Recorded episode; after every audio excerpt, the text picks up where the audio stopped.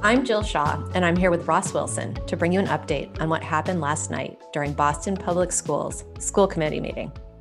It sounds like it's time to go back to school in person, and that BPS is continuing to work on making sure that all of its buildings are safe and ready to receive its students. Ross, good morning. What did you think? Uh, good morning, Jill. Yeah, last night's meeting covered the reopening of our schools to in person learning, with scheduled to have about 7,000 more students back to school this coming Monday. Um, currently, as you recall, Jill, there's only about a few hundred students uh, with in person learning in our schools right now. Um, right. Also, last night we heard from the, uh, the the committee approved the exam school task force. Both its charge and the composition of the committee were approved. And um, the superintendent requested a number of waivers uh, re- related to grade promotion, testing, and graduation for this year, citing the pandemic as a barrier to maintaining the current policies. Mm. Um, Jill, the meeting began with Chair Oliver Davila providing an overview of new district goals that came out of the latest two day retreat last week.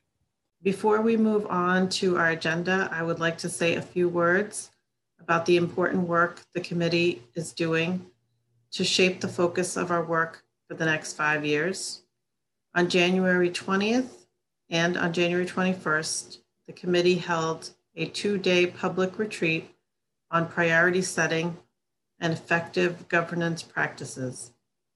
To strengthen the committee's focus on student outcomes, we drafted a set of goals and guardrails to guide our work. I'm going to read our goals uh, and our guardrails.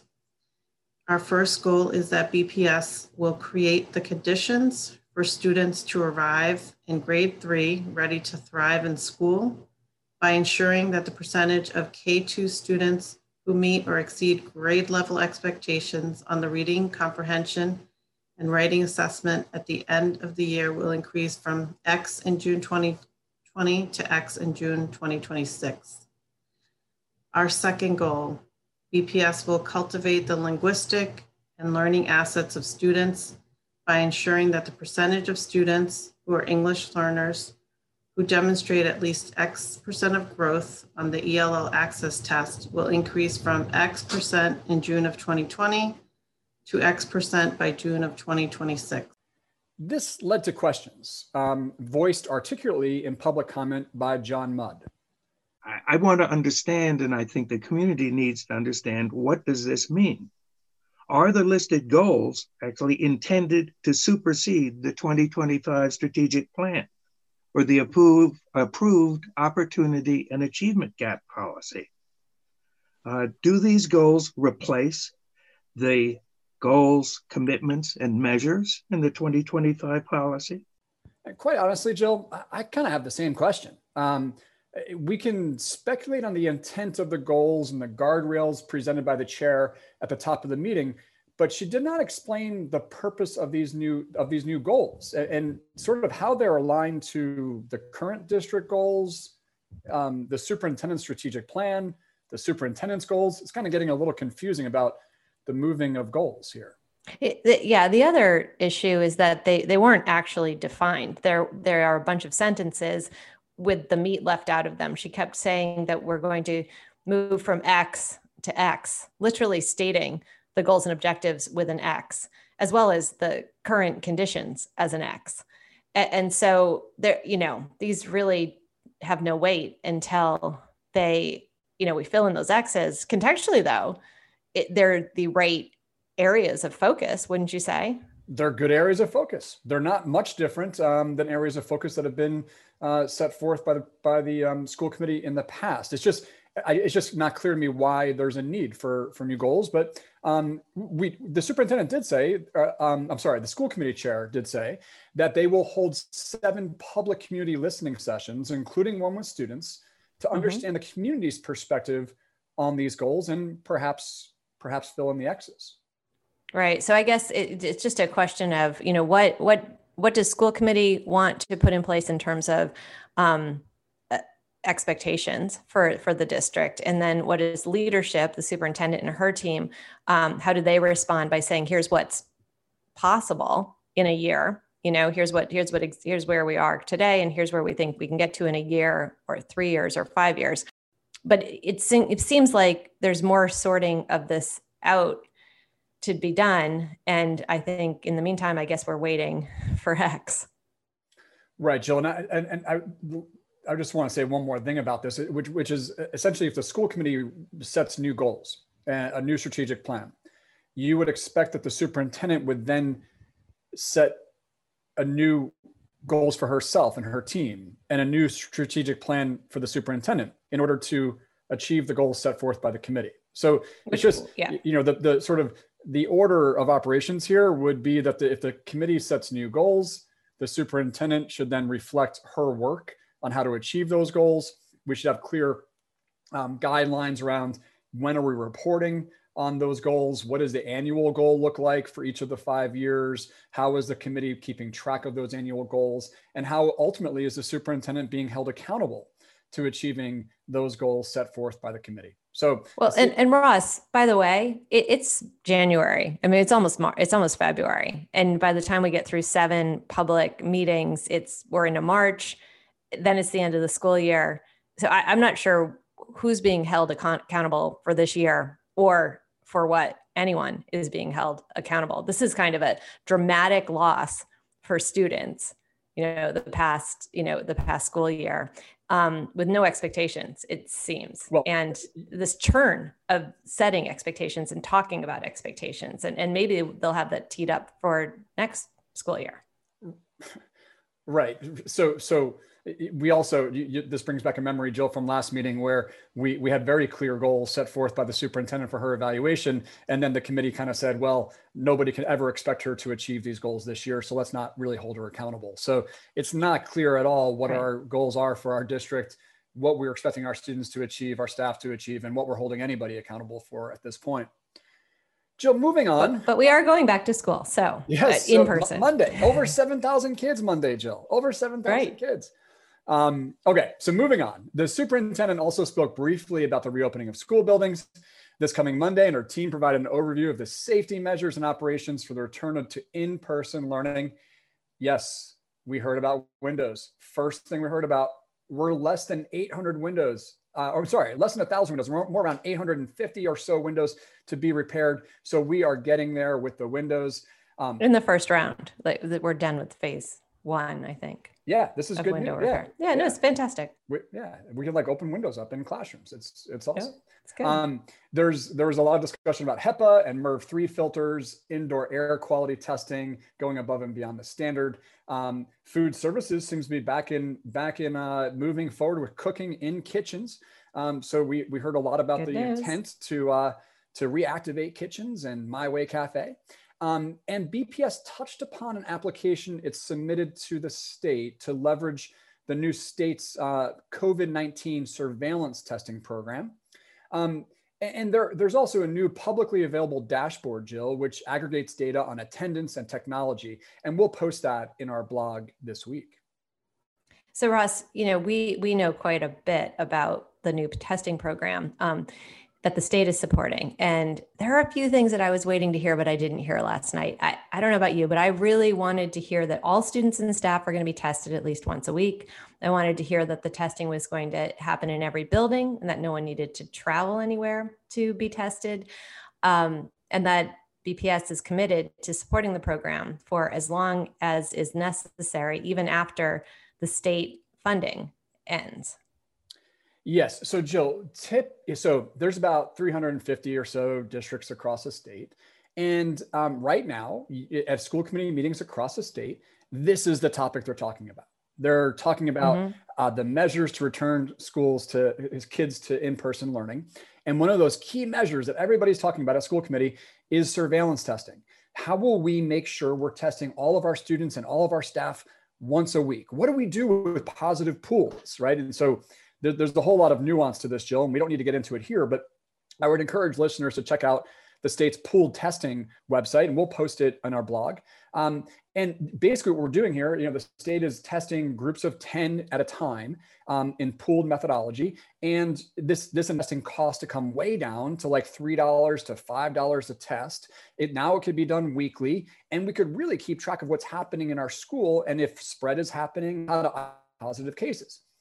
Well, and I think I think the other thing, right, is that this is just this is managing. This is about managing perceived risk right? And it's about making everyone feel more comfortable about being back in school. And it's additive to all of the other structure that needs to be in place, right? So all the infrastructure work that BPS is doing, in addition to strong, encouraging strong adherence to mask wearing and hand washing and um, physical distancing, like this, but it's a big deal. It's why, you know, superintendents and uh, school committees across the state are talking about the right way to implement testing is they really see it as key and they're hearing families and teachers say this is key to us feeling safe about going back to school completely we, have we've, we've heard um, if only we heard a, a more about um, surveillance testing and maybe less about windows you know we could be in a better position here right? But this is this is a, a critical point here and that you would expect school committee members to be more knowledgeable and ask more questions about this surveillance testing that's going to be happening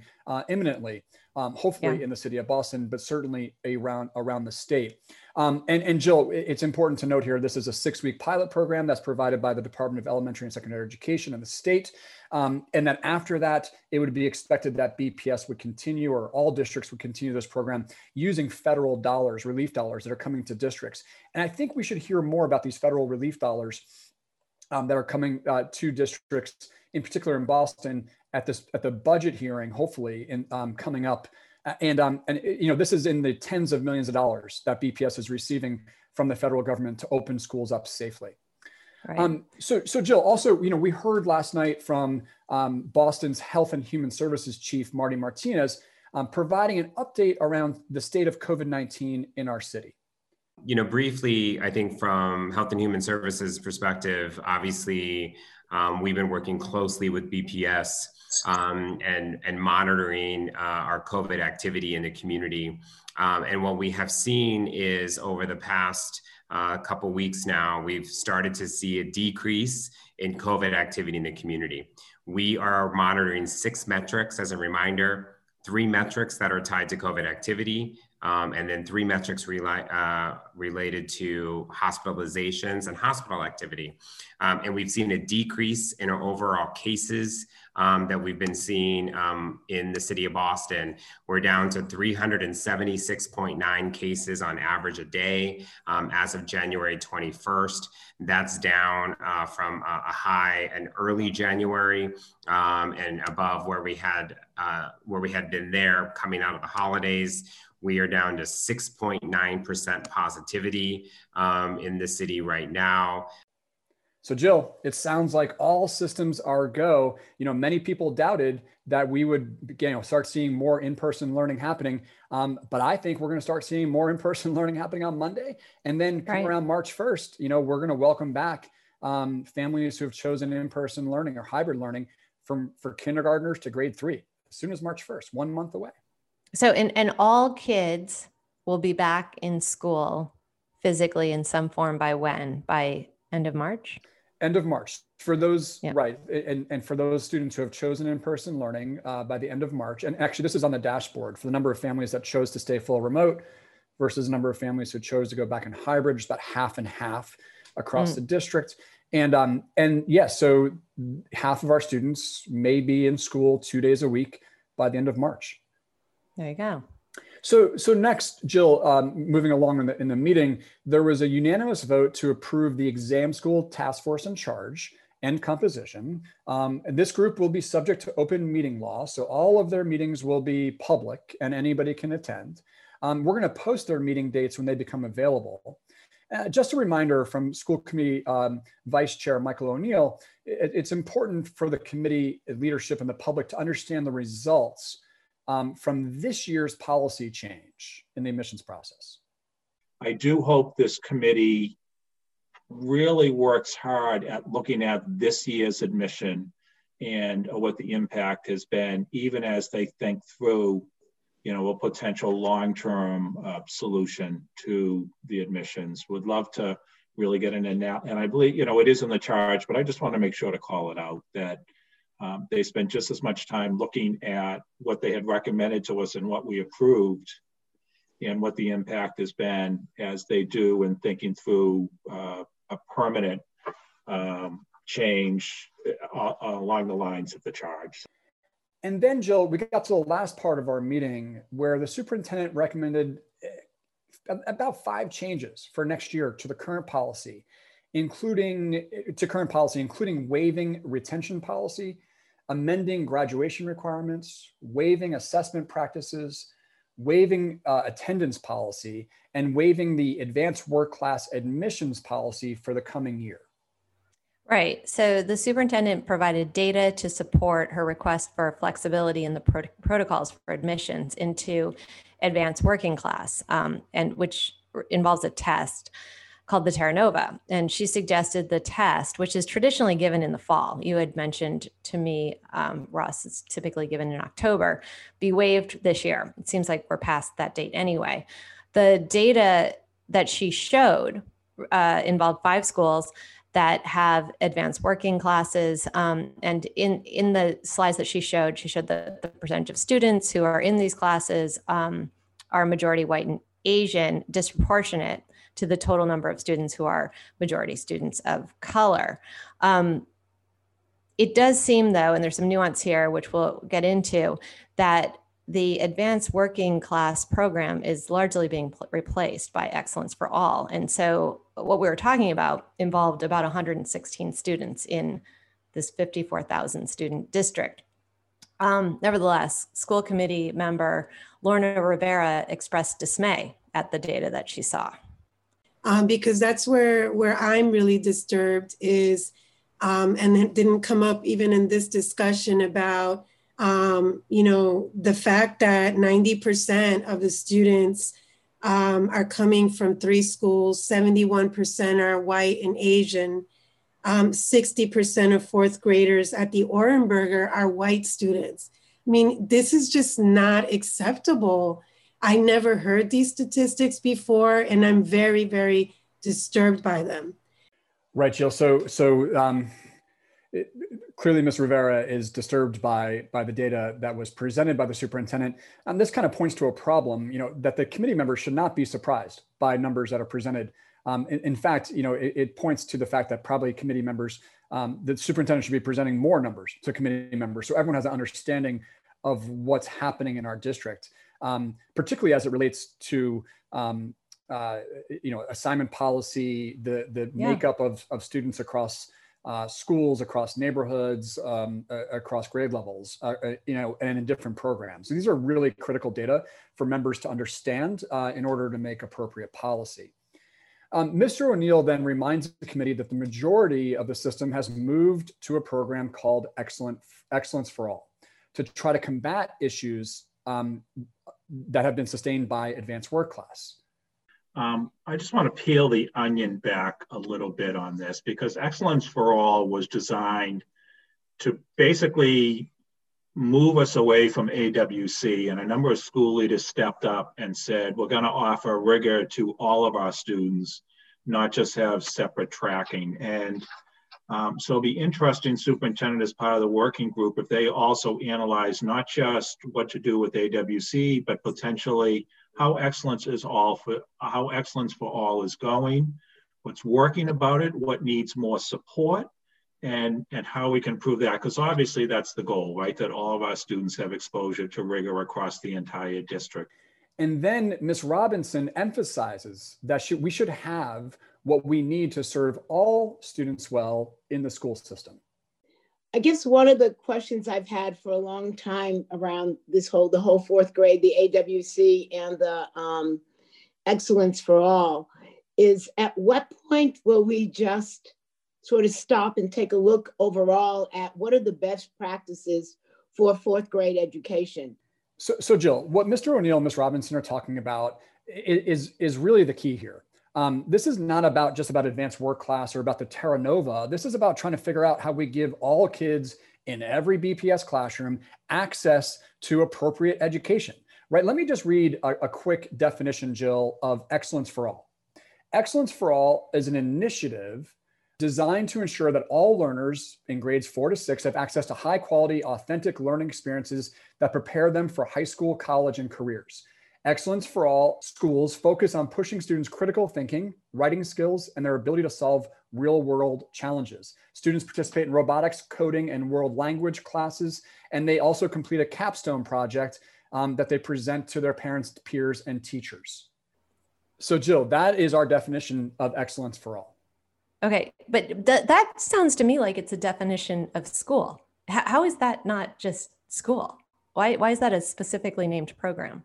Right. Or is it is it called excellence for some or excellence for all? Like right. there's no reason that we shouldn't, you know, a number of years ago, there was there was a desire, everyone recognized, or the school system recognized and the school committee recognized that advanced work class um, should should we should figure out how to dismantle it right we shouldn't mm-hmm. be telling and sorting students at grade three and telling some students at grade three you're capable and other students you're not capable based on a terra nova assessment um, that is only given for the purpose of sorting kids at grade three right mm-hmm. the system should not do that right that that does not create a system for all, for high expectations for all students and, and and largely the system no longer does that right because we're talking about 116 kids. Correct. So, so that, so that, in so, a few schools, a handful of schools that I guess haven't shifted to excellence for all. Right. So under Superintendent Chang's leadership, um, essentially, essentially Superintendent Chang uh, said, we, we should expand rigor. We should take the, the good things from advanced work class and mm-hmm. rather than get rid of them, let's try to give them to everybody, right? Let's try to give access, let's high expectations right? right? Robotics and coding in world language. Let's give that to all students, not dismantle it because it's it's only it's it, it's only serving some students, but rather give it to everybody. And that's what excellence for all is. And the but system- so let me stop you for a second though, because so so if we go back to the looking at metrics and how schools are graded, right? Like as you and I did a whole riff on how many schools are not they're they're considered by the state deeply underproductive as compared to schools across the state. And so there, there's one thing to say, okay, let's move everyone to excellence for all. There's another thing to implement programs that allow the school district to achieve the goals of excellence for all, right? And so how well how well are we doing on that front? I mean, is this really should this really be a discussion about the Terra Nova and the test and AWC, or should this be a much deeper conversation about um, execution of programs that prepare kids for further learning. Yeah, and it, yes, I mean, Jill, this this has to be a deeper conversation. This has to be a conversation about ensuring that every student who wants a K1 seat can have a K1 seat in the Boston Public Schools. This this is about ensuring that we can we can work on the opportunity and achievement gaps earliest possible in in the in, in our education um, that that we're we're we're not waiting to fourth grade to begin to have high expectations for our students. That um, as you heard earlier in the school committee goal, this is about making sure that students are prepared at third grade, right? This is about making sure that students can read at first grade or earlier, right? That we have to have a concerted effort as a city to ensure that all of our students have access to really strong early education that we're mm. able to begin to level this playing field, that we're not waiting to fourth grade um, to, to, to, to, to all of a sudden start talking about high expectations for our students. Well, and if we did that, we would require many more exam quality schools, right? Like it would just, the onus would be on the system to rise to the expectations of all of these students who are being much better prepared for future learning. And so, you know, it, it feels like going back to the beginning of the meeting where the head of school committee was talking about new metrics and guardrails, that this is how they should be filling in the X's is really understanding deeply what the first X's are. You know, where are we today? And then and setting pace for future X's, right? What are what are our expectations? Where do we want everyone to move? And and hear it listening to leadership of each school about how, what it's going to take to get them there. It, Jill, in most other districts that surround Boston, there is not um, advanced work class or exam schools. There are mm-hmm. schools. Right. And it, Boston has made up structures um, to try to to to tell families if if you don't like the education your child's receiving at this school, we have a, another pathway for you through this system. So they've created mm-hmm. a system on top of a system, and it forces um, families to make decisions, but it also articulates to students at multiple points in their career in K 12 in Boston that they're not good enough, that they're left out of the better system, if you will. That, mm-hmm. you know, at third grade, we articulate to students, you're not good enough to go to advanced work class. You didn't test in. In sixth grade, we articulate to students again, maybe that they, if they apply for exam school, they didn't get in, that they're not good enough for those schools. Right. And we do that again, by the way, in ninth grade when we reassess students in, in eighth grade and give them the opportunity to apply to exam schools. And again, we may tell students they're not good enough. So we have two systems in Boston in the educational system. We have a system that's um, either you are told that you have high expectations and that you're good enough. And then for the majority of our students, we're telling them over and over again that they're not good enough. And it's time we dismantle this system. You can only do that right. by providing one really good system of schools, not two systems of schools. So, so you know, it's encouraging in one light that this these issues were raised last night at school committee. It, it's not though that the district needs waivers for a year. Truly, it, it it should be that this is where school committee sets its intentions and where it focuses its efforts on future work right this is this is kind of what it's all about is everyone talks about transitioning to a district that is fair and equitable and helps all kids you know rise up and so this is where all of the conversations at the school committee should be focused i think right it is. We, we tend to focus on these very narrow topics. Like it, this is the same as the exam school conversation, where we're right. focused on a small number of students and it's causing a lot of emotion and a lot of um, a lot, a lot of discussion and a lot of energy and we're ignoring the fact that we have all these other schools that need attention and need to be addressed and we need a much stronger educational system. Um, we're doing the same thing here you know with advanced work class. It's sort of like right. this 116 kids. Um, we got to deal with the fact that why is this thing even exist? Why is it still here? And um, it, it, and we got to figure out how do we provide all schools the the baseline all families a baseline of a great education in every neighborhood across the city so, as we reflect on last night's meeting, we're left with these questions. First of all, do families have everything that they need to return to school on Monday, including do they have their bus assignments? Also, Jill, will each student and staff member be tested at least once a week in their respective school? And what is the plan for teacher vaccination? Right. And how will the school system measure and address learning loss given the lack of value on assessment data? And Jill, given the lateness of this decision around advanced work class uh, and the testing, how will families receive communication on their school choices for next year? What is the outcome of the interim exam school admissions policy this year? And Jill, when listening sessions begin on the new BPS goals, will the first X be filled in? Yeah, hopefully, hopefully that's presented there. So, how do we engage? How do we help? Here are some ideas. Uh, attend an upcoming budget hearing and share your thoughts. Attend an upcoming school committee listening session on goals and push for the X's to be defined and clarification on alignment with existing goals, the superintendent's strategic plan, and the superintendent's performance evaluation. Stay tuned for exam school task force dates and attend if you're able and make sure you ask the task force for the data on this year's interim assignment methodology. Lastly, email school committee and superintendent encouraging them to take advantage of the state's COVID-19 pooled surveillance testing program. We're going to link to all of the recommendations that we made during this podcast in both the blog that accompanies this podcast, and you can also go to our website at shahfoundation.org and look in the events section. And any of these meetings that we mention um, will be listed there so that you'll have all of the times and dates of those meetings. And so, with that, Thank you for listening to Last Night at School Committee. We hope that you enjoyed today's podcast. And if you did, please rate, review, like, and share it with your fellow friends, parents, and residents of Boston. We all have a stake in the future success of Boston's students. Have a great day.